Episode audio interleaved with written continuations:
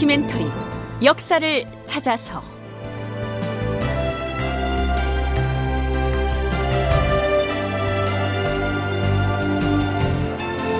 제 488편 북방 영토 회복 회령 지역을 탈환하라.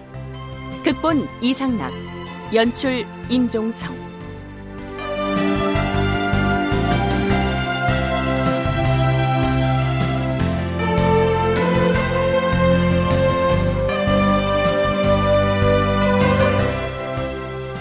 여러분 안녕하십니까?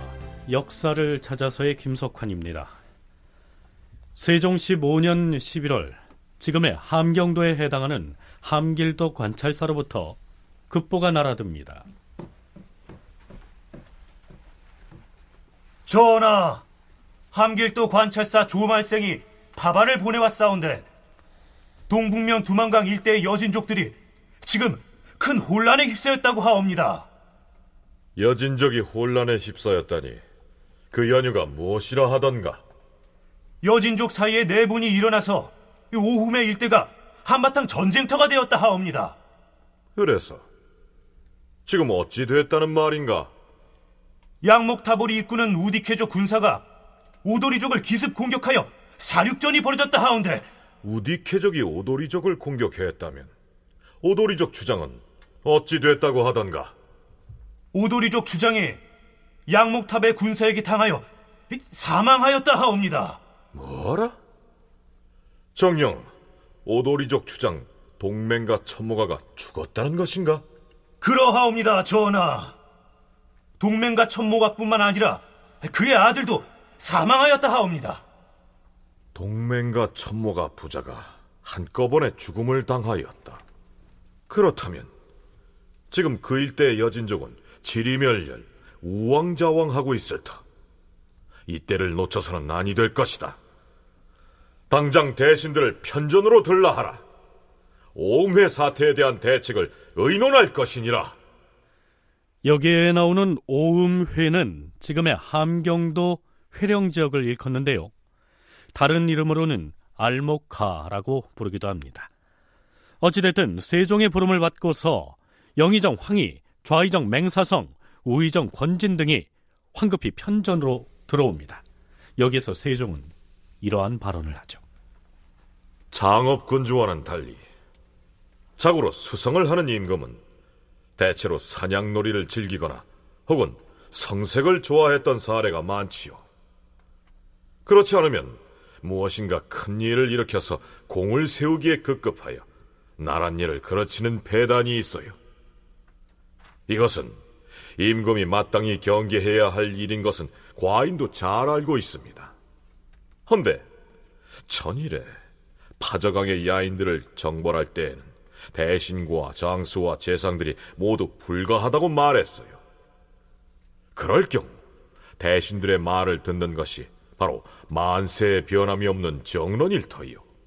허나 과인은 정벌을 명하였고 결국 성공했어요. 물론 우리가 파저강의 야인 토벌에 성공한 것은 행운이 따랐을 뿐이고 두고두고 숭상할 만한 것은 못 된다는 사실을 잘 알고 있습니다. 지금 세종이 하고 있는 말은 지난 시간에 우리가 다룬 바 있는 여진 정벌을 두고 한 말인데요.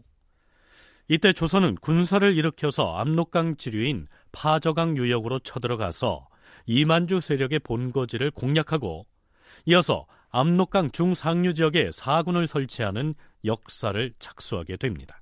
그런데 이번엔 두만강 쪽에 포진하고 있던 여진족의 주장 동맹과 천모가가 여진족 내부에 분란이 일어나서 사망하는 사건이 벌어진 것입니다.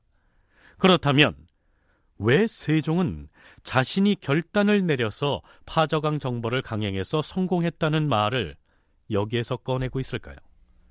이어지는 세종의 발언을 좀 더 들어보시죠.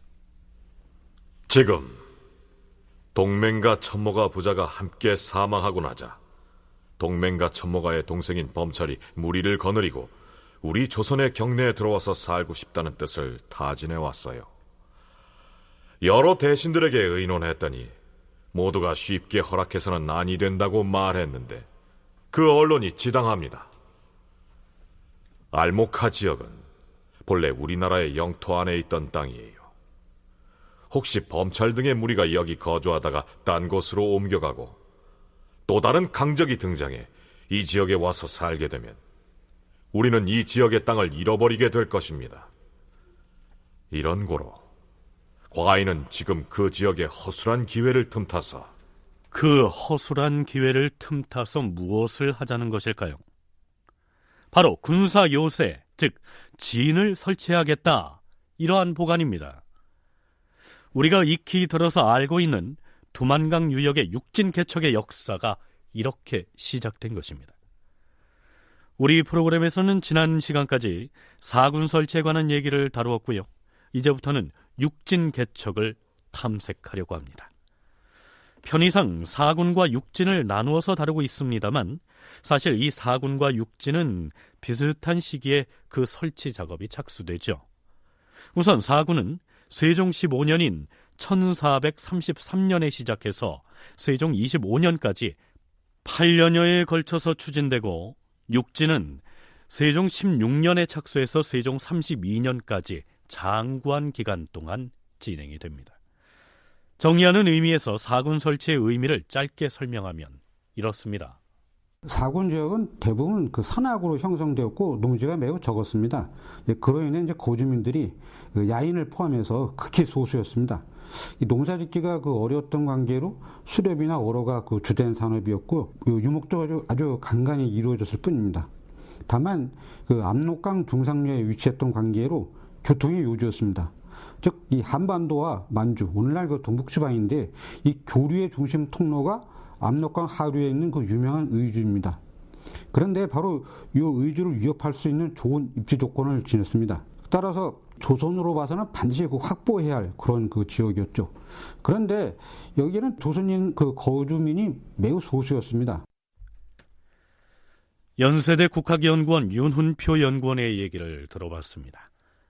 그러니까 소수의 조선인들만 거주해서 여진족의 활동 무대가 되다시피 한 평안도 지역의 압록강 중상류 쪽에다가 4개의 군을 설치함으로써 압록강을 국경으로 하는 조선의 영토를 확고히 하는 작업이죠.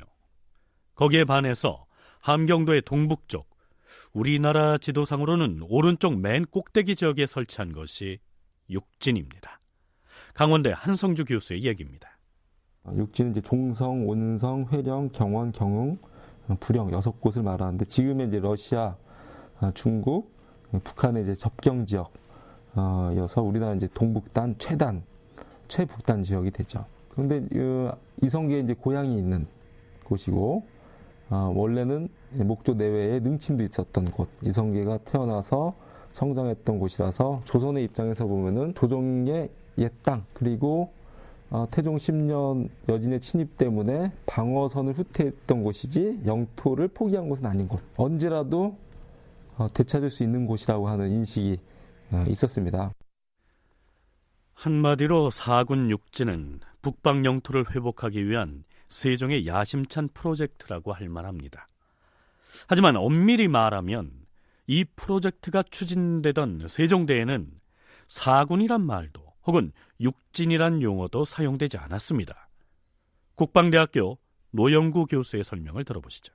후에 이제 통칭을 하게 됩니다만 특히 이제 세조대에 이제 폐사군이 되지 않습니까? 사군이 없어지면서 이제 그 지역을 통상적으로 폐사군이라는 용칭을 쓰다 보니까 뒤에 사람들이 그냥 당연히 사군 이렇게 용어를 쓰게 된 것이고 육진 지역은 초기부터 계속 우리가 위쪽으로 영토를 확장해 나오, 는데 출발점이 이제 영북진이라는 데서 출발하지 않습니까? 그러다 보니까 초기에는 이제 그쪽에 뭐 도호부라든지 이런 군현을 만든 것이 아니라 군사적 진의 형태로 처음에 만들면서 차차 확장되는 거거든요. 도호부까지 군 도호부 이렇게 확장되다 보니까 이제 육진이라는 명칭이 계속 남았던 것 같습니다.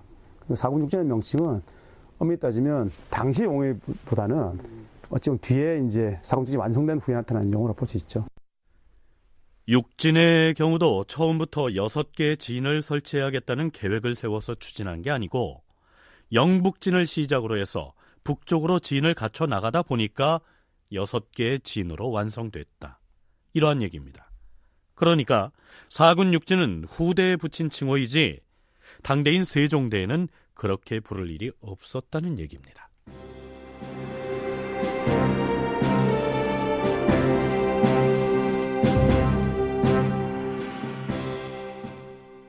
압록강의 주류인 파저강의 여진족을 정벌해 이만주 세력을 타격하고 난 다음 압록강 중상류 지역에 사군 설치 작업을 착수했다는 얘기는 앞에서 언급을 했습니다.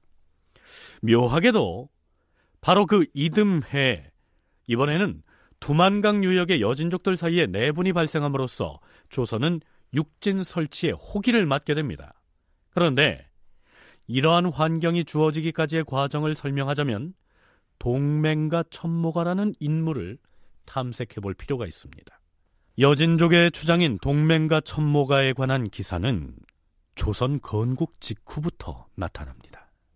본래 그의 부족은 그 송화관과 목단강이 만나는 지역 부구쯤에 살았다고 합니다. 어, 그러나 이제 원나라 말기에 이르러서 인종 간, 부족 간 이제 다툼이 극심해지니까 1385년쯤 한반도의 현재 그 회령 지역 이쪽으로 이동해 왔습니다. 그 이 시기에는 이제 그 오도리 부라고 하는 이제 부로 이제 불려졌는데요. 그런데 그 즈음에 이제 조선이 이제 건국하게 되고 이 태조가 적극적으로 이 여진인 그 야인들을 갖다가 회유하려고 하는 그런 정책을 이제 펼치니까 이에 적극적으로 응하였습니다. 그래서 어 1395년 이 태조 4년인데요. 이때 윤 9월에 이 동맹과 춘모가 퉁몽고 티무르가 한영으로 와서 어 태조에게 토산물을 바치고 어 자신이 신하다 이러한 그 예를 취했습니다. 네, 아마도 퉁멍거 티무르라는 발음이 원래 호칭에 가까운 것 같은데요. 우리 프로그램에서는 한자 표기의 우리말 발음인 동맹과 천모가로 통일하겠습니다. 실록 기사에는 간혹 성시로 추정되는 맨 앞에 아이 동자를 빼고요. 그냥 맹가 천모가 이렇게 올라 있기도 합니다. 그가 처음 등장하는 조선왕조 실록의 관련 기사를 살펴보시죠. 태조 4년 윤 9월 8일 오도리족의 상만호인 동맹가 천모가 등 5인이 와서 임금에게 토산물을 바쳤다. 오도리 상만호라면 여진족의 한 부족인 오도리족을 이끄는 최고 부족장에 해당합니다. 태조 6년에도 그에 관련된 기사가 올라 있습니다. 태조 6년 1월 24일 여진족 중 올량합족의 파를속, 보리, 구리로, 보우로, 고리다시 등 다섯 명과 오도리족의 동맹가 천모가, 동소호, 마월자, 동어할주, 두우러 등 다섯 명에게 임금이 각각 비단 옷감을 차등 있게 내려주었다. 이렇듯 동맹과 천모가는 조선에 귀부해 조선의 국왕에게 충성을 다짐했고 조선에서도 선물을 내려주고 상호군이라는 관직도 내려주면서 그들을 회유합니다. 이렇게 그는 조선에 충성을 바치면서 별 문제 없이 지내왔는데요. 명나라에서 영락제가 즉위해서 대외 팽창 정책을 강력하게 추진하면서 사정이 달라집니다. 명나라에서 영락제가 그 즉위합니다. 그러면서 상황이 아주 급변하게 되는데요. 그 영락제는 그 명나라 태조 홍무제의 그 아들이었는데 일종의 쿠데타를 일으켜서 집권했던 사람입니다. 따라서 집권하자마자 자기의 어떤 그런 그 즉위의 정당성을 위해서 적극적인 대외 정책을 그 취하게 됩니다. 그래서 즉위하던 해, 그러니까 1403년 6월에 영락제가 그 동북지방 만주조, 그다음에 그 한반도 함경도 지역에 살고 있는 여진 부족들에게 취규, 이것은 황제의 그 명령인데요. 이것을 보내 가지고 조공하라 이런 어떤 지시를 그 하게 됩니다. 이때 명나라에서 아주 강력하게 회유하고 협박한 게 바로 누구냐면 이 동맹과 춘모가입니다. 왜냐하면 그 회령 지역에서 아주 강한 세력을 형성하고 있었기 때문입니다. 이때 명나라 황제인 영락제가 동맹과 천모가에게 보내는 치규는 이러했습니다. 만호 맹가 천모가에게 치규하노라. 지난번 아합출이라는 자가 와서 말하기를 네가 총명하여 하늘의 도리를 안다고 하기에 짐이 사신을 보내어 칙서를 가지고 가서 너를 효유하게 하였던 것이다. 사자가 돌아와서 말하기를 네가 능히 짐의 명령을 공경하여 조정으로 귀심하겠다고 하였으니 짐이 매우 가상히 여겨 이제 다시 천호 왕 교화적 등을 보내어 너에게 체단을 하사하는 바이다.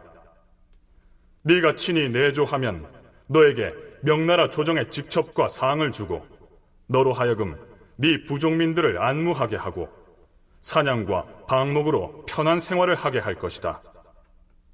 명나라에 올 때에는 너 이외에도 나머지 두목들도 함께 와야 할 것이다.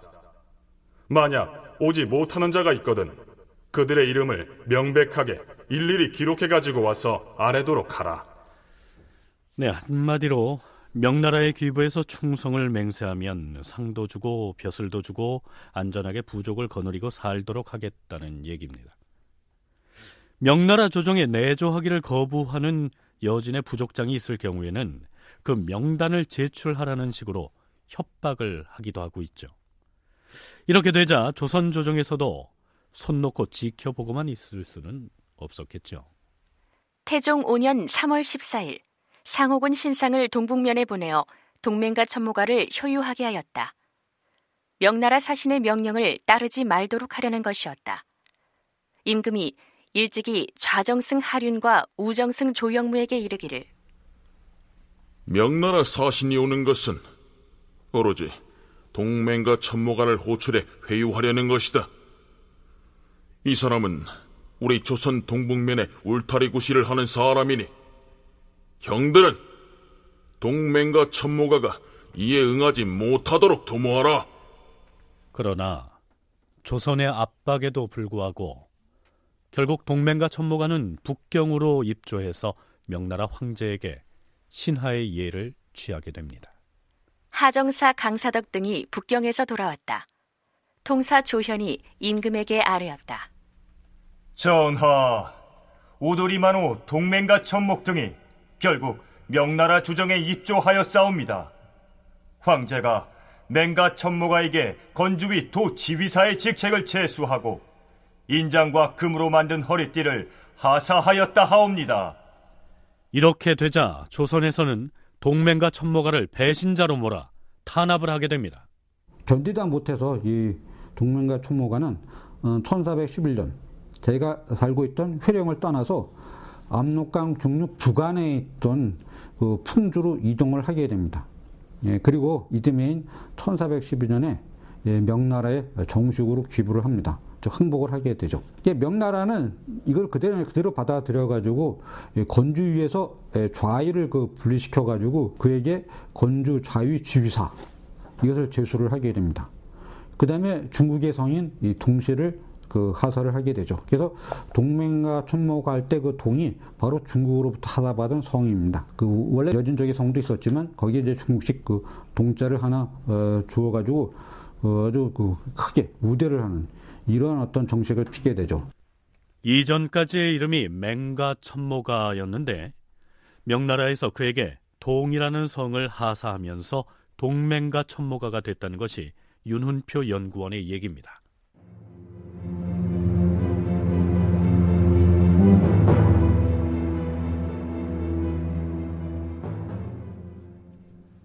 동맹과 천모가가 명나라로부터는 환대를 받았으나 그가 옮겨간 곳이 매우 척박하고 피폐한 지역이었기 때문에 그는 결국 견디지 못하고 자신이 원래 활동하던 회령으로의 복귀를 요구합니다. 그래서 결국 동맹과 천모가는 세종 5년에 다시 알목하, 즉 지금의 회령 지역으로 돌아오게 되죠. 전하, 4월 14일에 동맹과 천무가의 관하에 있는 동가 오하라는 자가 부하 27명을 데리고 우리 조선의 경영부에 와서 고하기를 자기들의 지휘관인 동맹과 천무가가 다시 알목하러 돌아올 것이라 하였사옵니다. 그럼 동맹과 천모가는 아직 안 왔다는 말이오? 동맹과 천모가는 휘화군인 천명과 부인 그리고 어린아이들을 합하여 총 6,256명을 거느리고 이달 4월 금은께 돌아올 것이라 하였사옵니다. 전하, 동맹과 천모가란 자는 일찍이 주상 전하의 은혜를 받으면서 우리 조선의 경내인 알모카 지방에서 20여 년 동안이나 편안히 살아왔는데도 지난 경인년에는 우리나라를 배반하고 명나라로 돌아간 배신자이옵니다. 그런데 이제 또 명나라를 배반하고 거기서 나오겠다 하니 이런 명나라에 대해서도 또한 충성되지 못한 일이옵니다. 그래서 함길도 도절제사가 어찌하였다 하였습니까? 우리 전하의 명령도 받지 아니한 채 마음대로 와서 거주하는 것은 부당하다. 이런 이유를 들어서 타일로 돌려보냈고 그들이 가지고 온 명나라의 서류 두 통은 따로 보내겠다 하였사옵니다. 하면 경들은 이 일을 어찌 처결했으면 좋겠습니까? 황제 문서를 지참하고 돌아온다 하니 일단 알무카에 사람을 보내시어서 동맹과 천모가를 타일러야 할 것이옵니다. 그 자들이 물품을 요구하였다 하지 않았습니까? 다 들어주어서는 아니 되옵니다. 이렇게 황제를 내리시옵소서. 어떻게 말이오? 너희들이 먼저 살던 곳으로 돌아온 것은 반가우나 근년에 함길도에 흉년이 들어서 국고의 쌀과 콩은 전부 환상으로 준 까닭에 구호곡으로 예비한 것이 없다. 다만 잡곡 조금과 종자 서른 섬, 쌀 스무 섬을 내어서 도와주려는 것이니 사람을 보내어서 받아가라.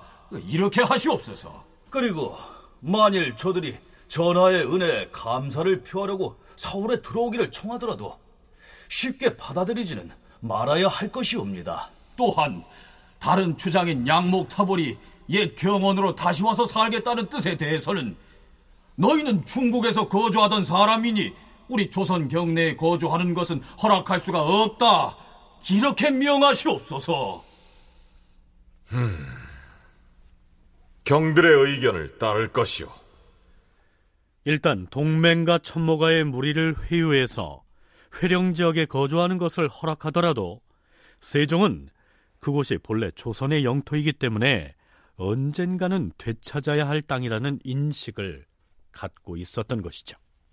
조선은 여진 쪽 세력을 받아는 줬습니다만 그들을 기본적으로 의심을 풀지 않는 상황입니다. 풀지 않는 상황이고 또 하나는 지금 동맹과 천모가 세력이 있던 지금 두만강 중하류 지역은 원래 조선이 초기에 그 지역에 그 진을 설치 공주라고 합니다만 설치해서 통제를 하려고 하다가 일부 시행하다가 이제 태조 이성계 실각하면서 그 지역이 어찌 보면 여진 세력의 판도로 상대 세종 연간에 넘어가게 되게 됩니다. 이에 따라서 조선 세종 입장에서는 지역에 대한 굉장히 강한 영토의식이라 할까 고토의식을 가지고 있습니다. 그래서 동맹 천모 세력이 어느 정도 세력이 약화됐을 때 공격해가지고 영토로 삼아야 되겠다 의지를 가지고 있었고 이후로 동맹과 천모가는 명나라와 조선을 동시에 섬기면서 회령 일대의 여진족들을 장악하고 통솔함으로써 세력을 키워나갑니다. 그 뒤에 이 동맹과 천모가는 조선과 명나라 양쪽으로 그 교섭을 하면서 그, 그 일대 그 여진, 야인들의 어떤 중심 세력으로 어, 자리를 완전히 장악했습니다. 이거는 굉장히 그 중요한 일인데요. 그 두 나라의 동시에 그 이 교수 교류를 하면서 계속 그 중간에서 오고 가게 됨으로써 그 세력이 점차 어, 막강하게 그 예, 커지게 되는 것이죠.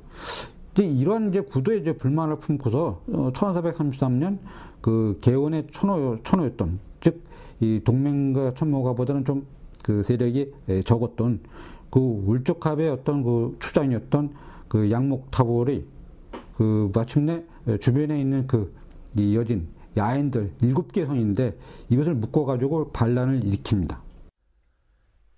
여기에 나오는 올적합의 주장 양목타볼이란 이름을 기억할 필요가 있습니다. 이 주장의 이름 역시 조선 왕조실록의 어떤 기사에는 양목타볼로 나오기도 하고요. 또 다른 기사에는 양목탑올로 표기되어 있기도 합니다.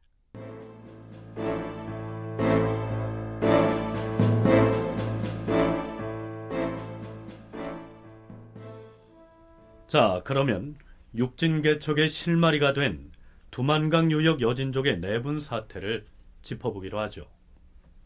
세종 15년 윤 8월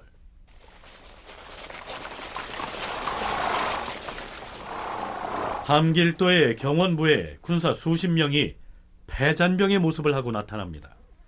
경원 절제사가 깜짝 놀라서 그들을 맞이하는데요.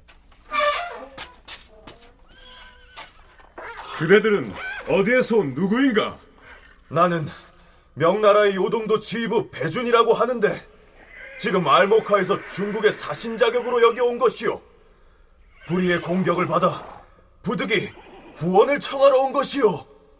아니, 중국의 사신께서 어찌하여 이처럼 한미한 변방에 관하까지 와서 구원을 청한단 말입니까? 우리들이 작년에 매를 잡기 위하여 알모카에 왔다가 돌아갈 때 동맹 가천 모가가 우디케족의 양목 타볼이 노략질해온 중국 사람 130명을 찾아주어서 중국으로 데리고 간 적이 있었습니다.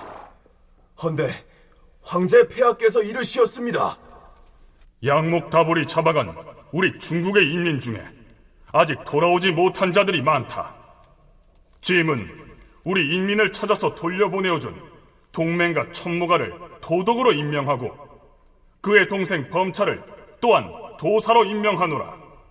그 대신 동맹과 천무가는 양목다불이 노력질해간 인민을 세 살 먹은 어린아이 하나까지 남김없이 찾아서 중국으로 돌려보내도록 하라. 황제 폐하께서 이러한 칙명을 내리시었는데도 불구하고 동맹 가천모가 등은 칙명을 받고 돌아가서는 꾸물꾸물 미적거리고 소식이 없었습니다. 그러자 황제께서 우리들에게 군사 160명을 거느리고 알모카에 가서 남아있는 중국의 인민들을 찾아오라 하시었던 것이오. 그런데 어째서 알모카에 있지 않고 이곳으로 오셨습니까? 동맹과 천모가가 양목 타볼이 잡아간 인구를 추가로 데려다 넘겨주지 않았습니까?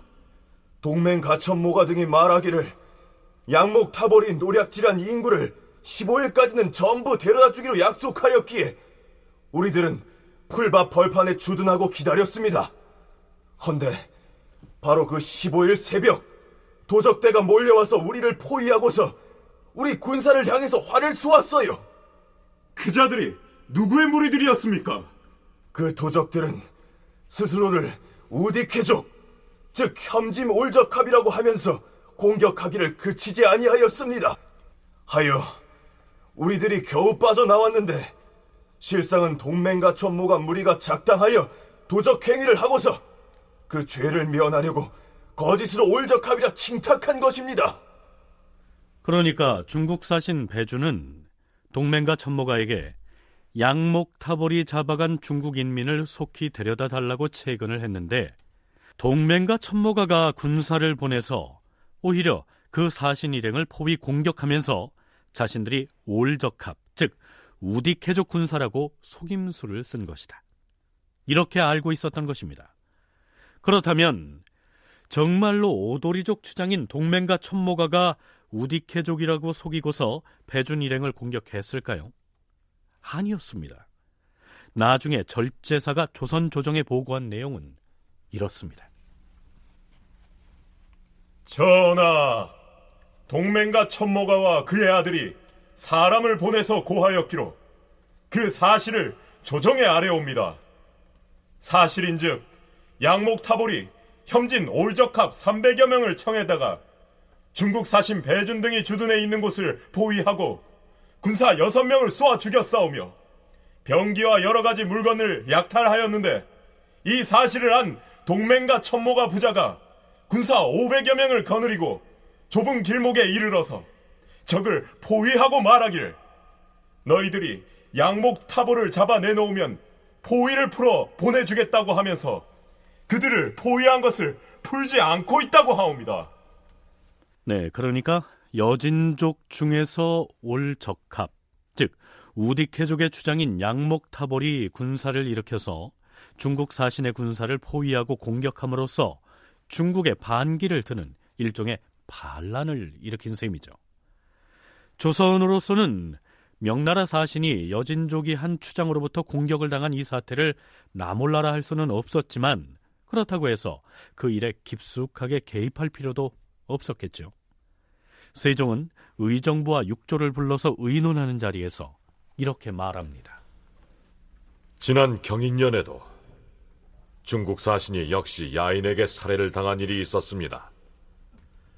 당시 우리나라는 요동으로 공문을 보내서 중국 조정에 사실을 보고하게 했는데 이제 만약 배준이 도망해 우리 조선으로 넘어온다면 어찌 해야 하겠습니까? 역시 경인년의 전례에 의해서 요동에 공문을 보낼 것인지 아니면 북경에 사람을 보내서 직접 황제에게 보고를 할 것인지 그리고 우리나라에서 그 사신 일행을 접대하는 것은 어떻게 할 것인지 경들의 의견을 구하고자 합니다. 전하, 중국 사신 배준이 만약 우리 조선의 경내로 들어와서 한양으로 올라오고자 하거든 그 도착한 곳에 머무르게 잡아두되 주상 전하의 윤호 없이 감히 마음대로 서울로 올려보낼 수는 없으니 전하의 명을 기다린 뒤에 올려보내겠다 이렇게 얘기를 하고 주야로 말을 달려와서 아래게 한 뒤에 오품이나 육품쯤 되는 통사를 보내서 위로하고 영접하게 하시옵소서. 일단 해당 고을의 수정들로 하여금 끼니와 술을 아울러 대접하게 하옵시고 중국에 보고하는 일은 서두를 필요 없이 충분히 기다린 뒤에 의논하여 시행하게 하시옵소서. 영의정 황희가 이러한 제안을 했고 세종이 그대로 시행하도록 명합니다. 중국에 조공을 바치는 조선의 처지를 감안해서 명나라의 최소한의 예의는 지키되 일단 거리를 두고 관망하는 쪽으로 방침을 정한 것이죠.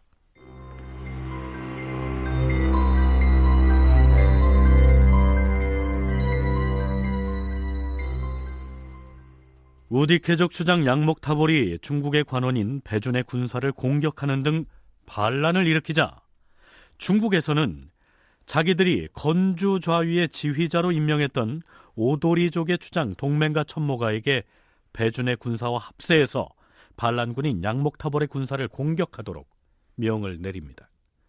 그러자 그 사실을 간파한 양목타볼이 다른 부족의 군사를 규합해서 동맹과 천모가를 먼저 공격하는 사태가 벌어집니다. 명나라의 요동도 지휘가 의복 등의 물건을 나누어 말 잔등에 싣고 오는데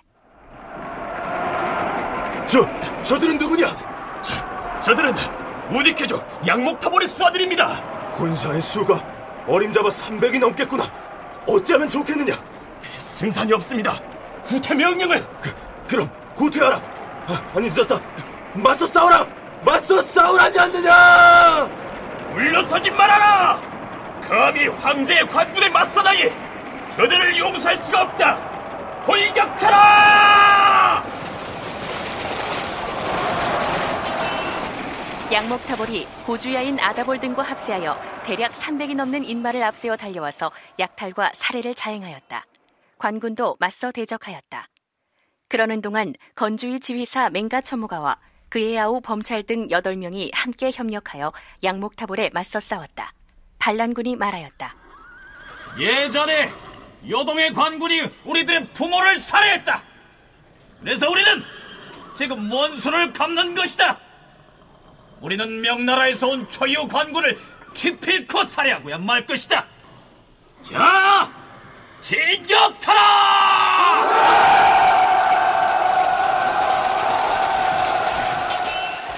우디케족의 주장 양목타볼이 말을 버리고 높은 산 벼랑으로 올라가서 군사를 지휘하였다. 관군과 맹가천모가 군사는 마을 내피를 노획하고 적군 한 명의 목을 베었으나 범찰 등 8명이 부상하였다. 새벽이 되어서 전투가 중단되었다. 그런데 우디케족의 주장이자 반란을 주모한 양목다볼이 각처의 야인 800여 명을 규합해서 맹가 천모가 등이 거주하고 있던 곳을 덮칩니다. 저곳이 동맹가 천모가의 집이고 그 옆이 그의 아들이 사는 집이며 그 뒤쪽이 그의 아우 범찰의 집이다.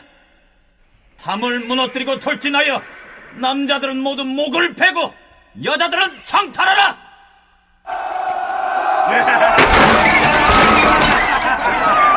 저들의 소문을 모조리 불태워라!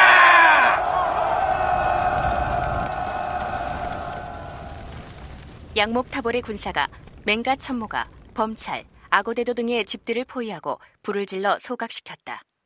그러다가 신시가 되었을 무렵 맹가 천모가와 그의 아들 아고대 등 남자는 모두 살해되고 부녀자들은 다 창탈되어 잡혀갔다. 유시에 관군이 분발해 공격하자 양목타불의 무리가 물러갔다. 자, 여기에서 중요한 것은 알모카, 즉 회령 지역 일대를 호령하던 알타리족의 주장이자 명나라에서 건주자위 지휘사의 관직을 부여했던 동맹가 천모가와 그의 친아들이 모두 사망했다는 사실입니다. 물론 동맹과 천모가가 표면상으로는 조선과 명을 모두 섬기면서 조선과 화친하는 모습을 보여왔지만 여진족 내부의 분란으로 동맹과 천모가 부자가 막상 사망하자 세종은 이 사실을 아주 반겨했던 것으로 기록돼 있습니다.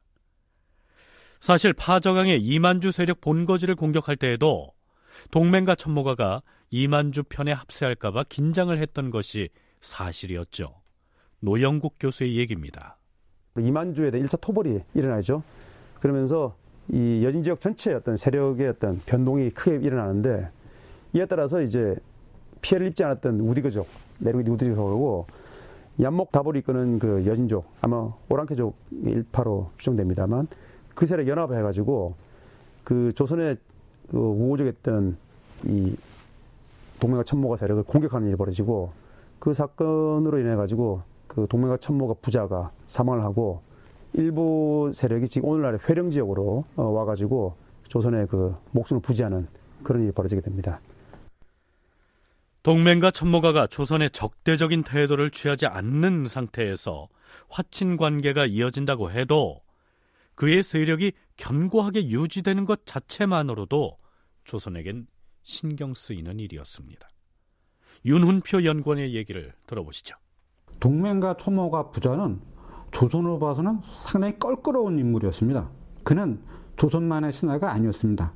그는 엄연히 명나라의 관직을 하사받았던 인물이었습니다. 만약 그 세력이 더욱 커져가지고 명나라로부터 정식으로 이 관직을 받으면 조선의 국왕이라도 그를 신하로 함부로 하대할 수가 없는 그런 그 인물이었습니다. 지금까지는 조선의 어떤 신하로서 그 동맹과 천모가 부자를 좀 낮게 평가할 수 있었는데 점점 점점 세력이 커져서 명나라가 그에게 정식으로 이 관직을 주게 된다면 명나라의 어떤 신하가 되니까 조선의 어떤 그 국왕 입장으로 본다면 그 함부로 다룰 수 없는 그러한 어떤 그 인물이 되게 됩니다. 조선이 명나라와의 사대 관계를 유지하기 위해서 조선의 국왕이 중국 황제 책봉을 받아야 하는 처지에 만일 중국 황제가 동맹과 천모가에게 조선 국왕에 버금가는 중국의 관직을 제수하기라도 하면 난감한 상황이 벌어질 수도 있었던 것이죠. 동맹과 천모가 자신과 그가 추장으로 있던 오도리족에게는 비극이었을지는 몰라도 적어도 조선 조정과 세종에게는 그 부자의 죽음이 아주 반길만한 사건이었습니다.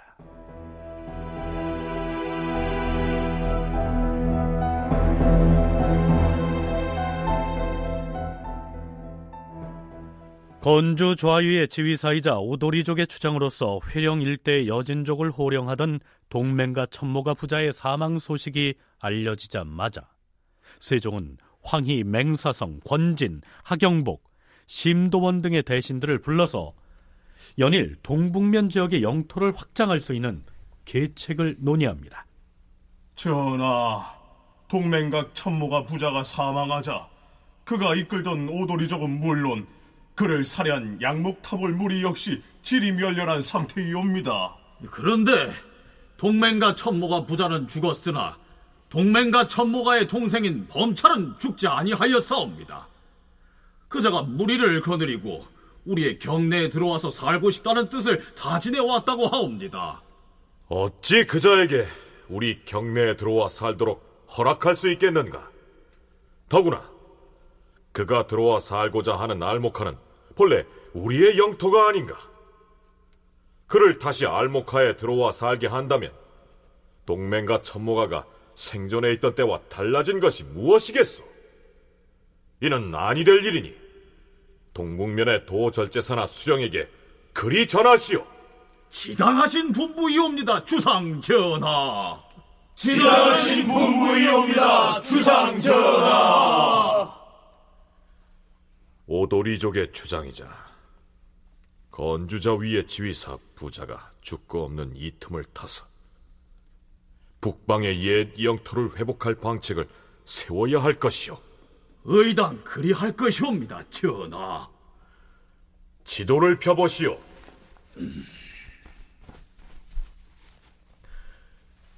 무주공산으로 어수선한 틈을 이용해 군사 진지를 구축해야 할 것인데 여기 있는 이 영북지는 동맹과 천모가가 세력을 떨치던 저 위쪽 알모카로 옮기고 그 다음에 여기 있는 이 경원부는 이쪽 소다로에 옮겨서 방비를 하게 되면 우리가 방치했던 옛 영토를 회복할 수 있을 터이고 이는 곧 조정의 뜻을 잇는 일이 될 것이요. 그러하옵니다, 전하. 일찍이 태조께서는 경원을 공주에 두시었고 태종께서는 경원을 소다로에 두었사온데 그 뒤에 한흥부가 전사하고 곽승우가 화살에 맞아 패하였으나 태종께서는 오히려 차마 그곳을 버리지 못하시어서 목책을 설치하고 군사를 주둔시켜 지키게 하셨던 것이옵니다. 그것이 바로 태조와 태종께서 알모카를 우리의 땅으로 삼으려는 마음인 것이오 과인도 일찍이 이것을 마음속에서 잊은 일이 없습니다. 과인이 지인을 옮겨서 배치하려고 하는 것은 무슨 큰 업적 세우기를 좋아하거나 공을 세우기를 즐겨 하기 때문이 결코 아니요. 만약 조정께서 우리나라 땅에 울타리를 설치하셨다면 자손된 자로서 과인이 그 뜻을 조차 이것을 보충해야 한다는 생각뿐입니다. 따라서 두 지인을 설치해 옛 지경을 개척하는 것은 과인이 새삼스러이 정한 일이 아니라 태조와 태종께서 이미 이뤄놓은 법인 것입니다. 그것이 어찌 나의 공이 될 수 있겠어요? 과인의 생각으로는 동맹과 첨모가의 부자가 일시에 사망한 것은 마치 하늘의 뜻이 아닌가 합니다. 그 좋은 시기가 바로 찾아왔는데 놓쳐버릴 수는 없는 것 아니겠소? 우리가 동국방의 영토를 회복해 두만강이 우리의 영토를 빙 둘러싸서 흐르게 된다면 하늘이 만든 방어선이 될 것이오. 과인의 결의는 이미 섰으니 경등은 충분히 의논해 개조하도록 하시오. 여기에 등장하는 알목카와 소다로는 둘 다 지금의 함경도 회령 일대에 있던 지명입니다. 노영구 교수와 윤훈표 연구원의 얘기를 차례로 들어보시겠습니다. 기본적으로 세종이 육진 개척할 때 핵심되는 지역이 두 군데입니다. 하나는 회령. 그쪽에 이제 주로 동맹과 천모가 세력있던 예를 오음회라고 하기도 하고 알목화 이 지역인데요.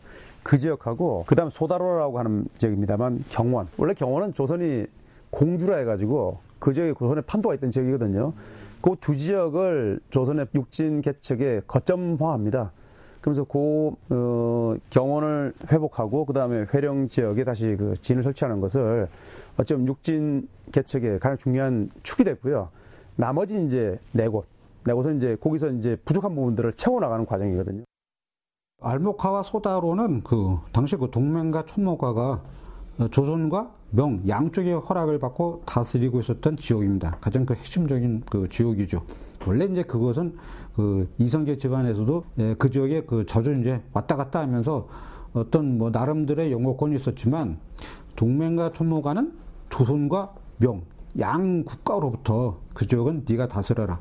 이런 허락을 받았던 그런 지역입니다. 이거는 그런데 이 동맹과 촌모가 부자가 합계고 죽음을 당하니까 갑자기 임자 없는 땅이 그 되어버리고 말았습니다.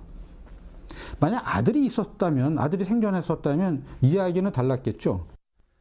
앞에서 소개한 세 종의 발언 중에서 동맹과 천모가의 부자가 일시에 사망한 것은 마치 하늘의 뜻이 아닌가 하오. 세종의 이 말을 되새겨 볼 필요가 있습니다. 회령 지역의 실력자인 오도리족 주장 동맹과 천모가가 죽었다고 해도 그의 아들이 건재한다면 부족원들에 의해서 새 추장으로 뽑힐 수 있을 것이고요. 명나라 조정에서도 아버지에게 제수했던 건주 좌위 지휘사라는 직위를 아들에게 물려줄 수도 있었겠죠. 그렇게 되면 동맹과 천모가의 죽음으로 인한 공백 상태는 빠르게 해소될 수 있을 것이고 조선의 육진 설치도 일정 부분 저항에 부딪힐 수 있었겠죠. 물론 동맹과 천모가의 동생인 범찰이 부상만 입은 채로 살아남았다곤 하지만 적장자 세습의 전통이 강한 당대의 상황에서 비춰보면 그들 부자가 함께 사망을 한 것을 세종이 왜 하늘이 준 기회라고 했는지 이해가 되고도 남습니다. 자, 다시 얘기하지만 세종은 초기부터 여섯 개의 진을 설치하려고 계획을 했던 것이 아니고요. 처음에는 영북진과 경원부를 그 위치를 옮겨서 새로운 진으로 설치할 계획이었습니다. 그런데 대신들 중에서는 일부 신중론을 펴는 사람들도 있었습니다. 신, 호조 좌참판 심도원이옵니다. 물론 이 기회를 놓칠 수는 없사오니 진을 설치하는 것이 가할 것이옵니다. 하오나 조정의 신하들 중 적임자를 뽑아 함길도에 보내서 현재 함길도 도절제사 성달생과 함께 알목화 지역의 형세를 자세히 조사하게 한 다음 신등이 다시 의논하여 전하의 말씀대로 시행하는 것이 가할 것이옵니다. 우의정 권진이 아래옵니다. 동맹과 천모가가 사라진 자리에 다른 여진의 무리가 와서 살게 되면 다시 강적 하나가 생긴다고 하신 전하의 말씀은 지당하옵니다. 신등도 또한 허를 찔러서 지인을 설치하는 것은 적당한 때라고 생각하옵니다. 하오나 하나의 진을 조성하는 데에만 인구가 천호 이상이 되어야만 합당할 것이온데 그 인호를 어디에서 조달할 것이온지 매우 어려운 일이옵니다. 그러하옵니다. 또 집만 설치하고 안에 들어가 살 일민이 없다면 무슨 소용이 있겠사옵니까? 이 일은 대단히 어렵고도 중대하오니 가볍게 의논하기는 어렵사옵니다. 우선 그 지역의 형세를 자세히 살펴본 뒤에 다시 상세히 의논하게 하시옵소서. 사군 설치의 경우에도 대두됐던 문제인데요. 지역의 주민들이 곧 그 지역의 군사 방해 책임도 함께 맡게 돼 있었던 당시의 상황으로 미루어 볼 때 들어가 살 백성이 없는 상태에서 설치되는 이 군지는 의미가 없는 일이었습니다. 이윽고 세종이 이렇게 얘기합니다.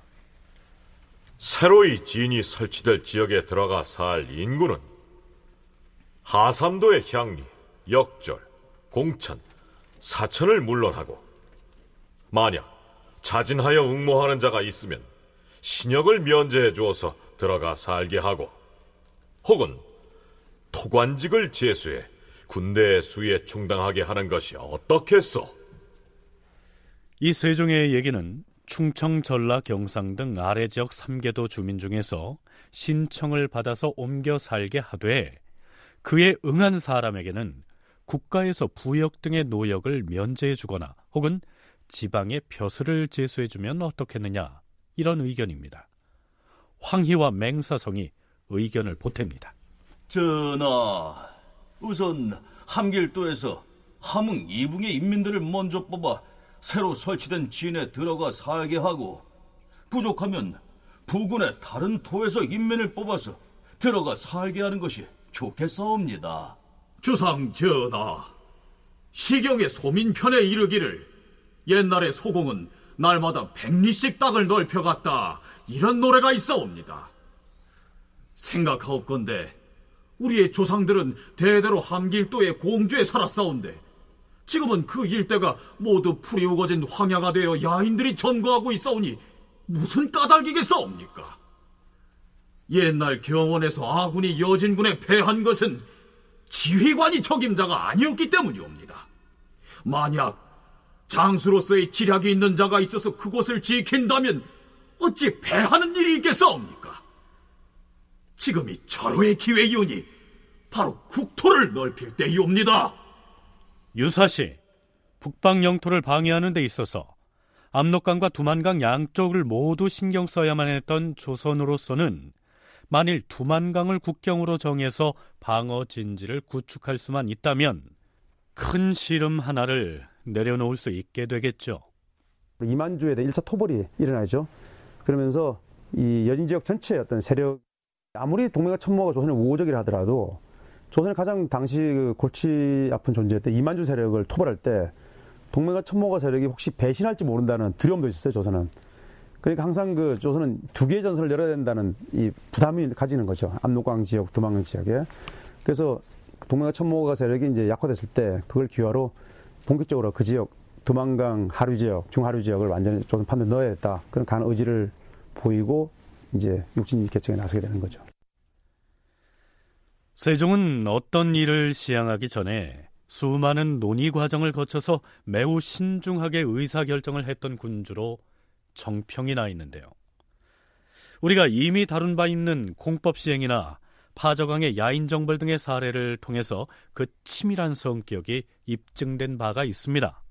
그런데 육진의 설치는 그 중요성에 비추어서 의사 결정 과정이 매우 빠르게 진행됐다는 사실을 알 수 있습니다. 동맹과 천모가가 사망해서 회령 지역이 힘의 공백 상태로 남아있는 그 빈틈을 파고들려면 여유를 부리고 있을 겨를이 없었겠죠.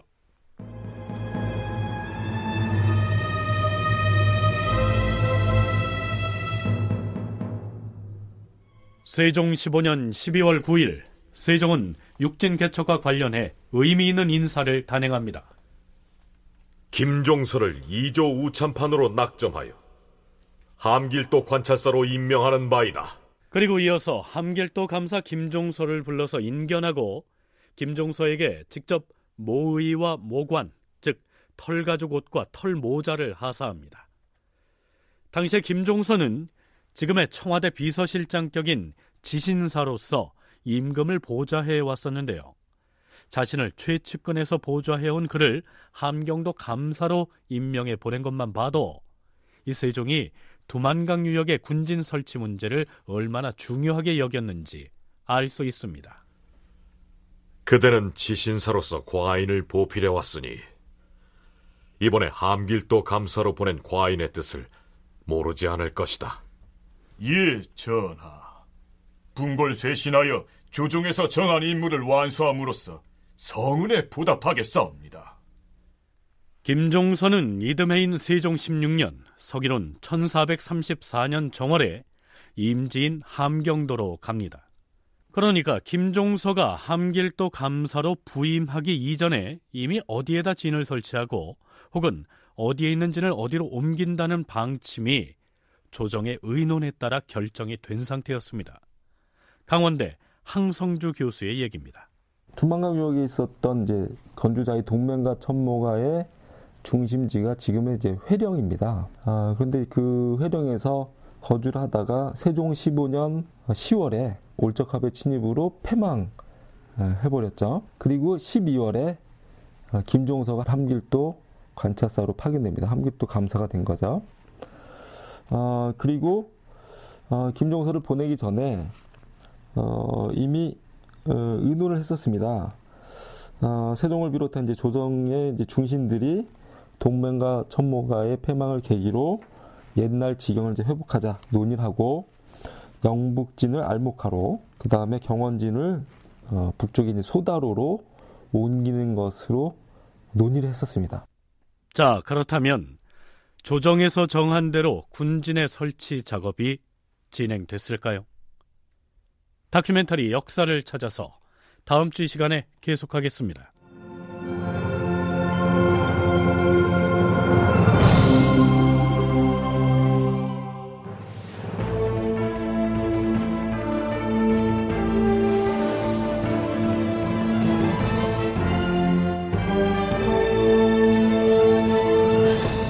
다큐멘터리 역사를 찾아서 제 488편 북방 영토 회복, 회령 지역을 탈환하라.